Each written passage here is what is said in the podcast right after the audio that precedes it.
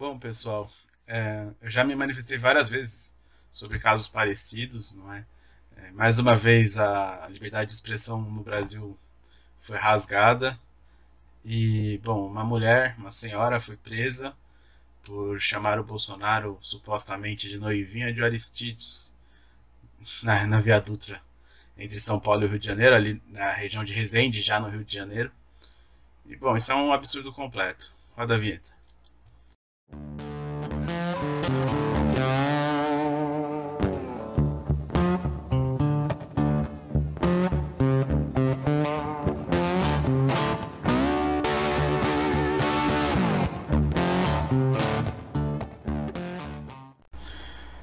Já falei sobre isso em outros casos, no, nos quais, por exemplo, o STF estava perseguindo a Sarah Winter, ou no caso do Felipe Neto, que também foi processado, ou do Alan dos Santos, do Daniel Silveira. Eu já falei em vários casos, tá?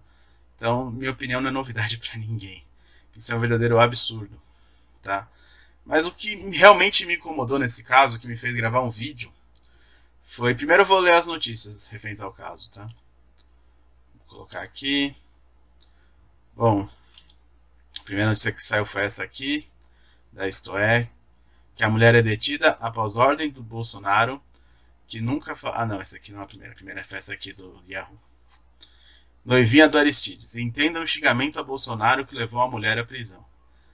Bom, uh, no domingo, dia 28, o presidente Jair Bolsonaro determinou a prisão de uma mulher que passava pela viaduto e o chamou de noivinha do Aristides.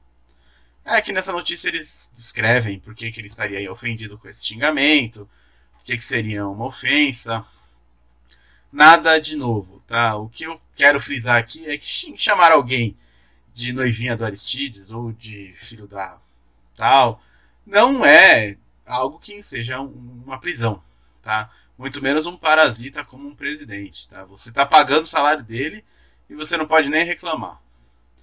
O pior, depois a mulher veio à mídia, né? Ela veio na Istoé, veio na Folha também, dizendo que nunca chamou ele de noivinha do Aristides, que foi o que ficou famoso aí o caso.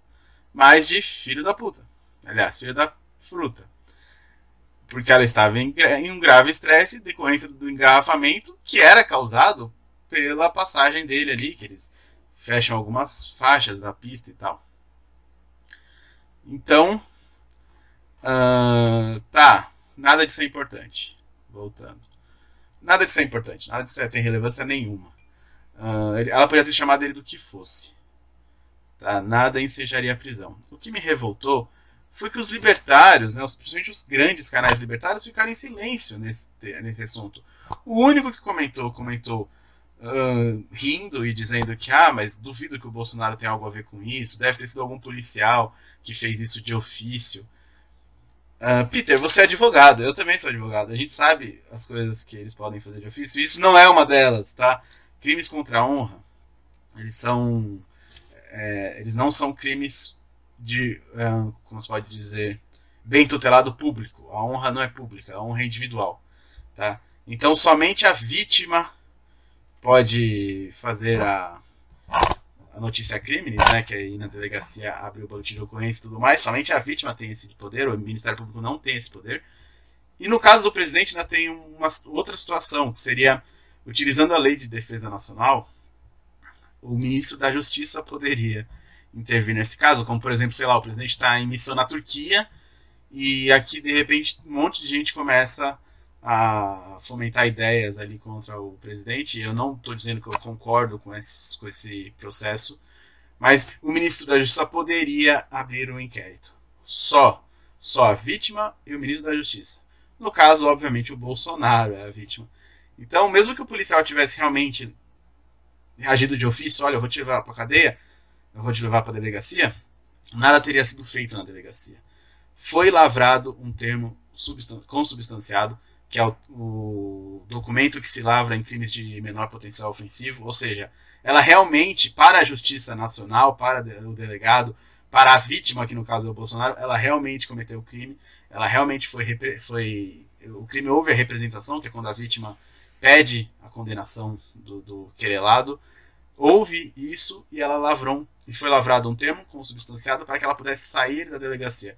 E ainda assim ela teve que pagar multa, e nesse termo ela se compromete a comparecer em juízo quando houver o julgamento.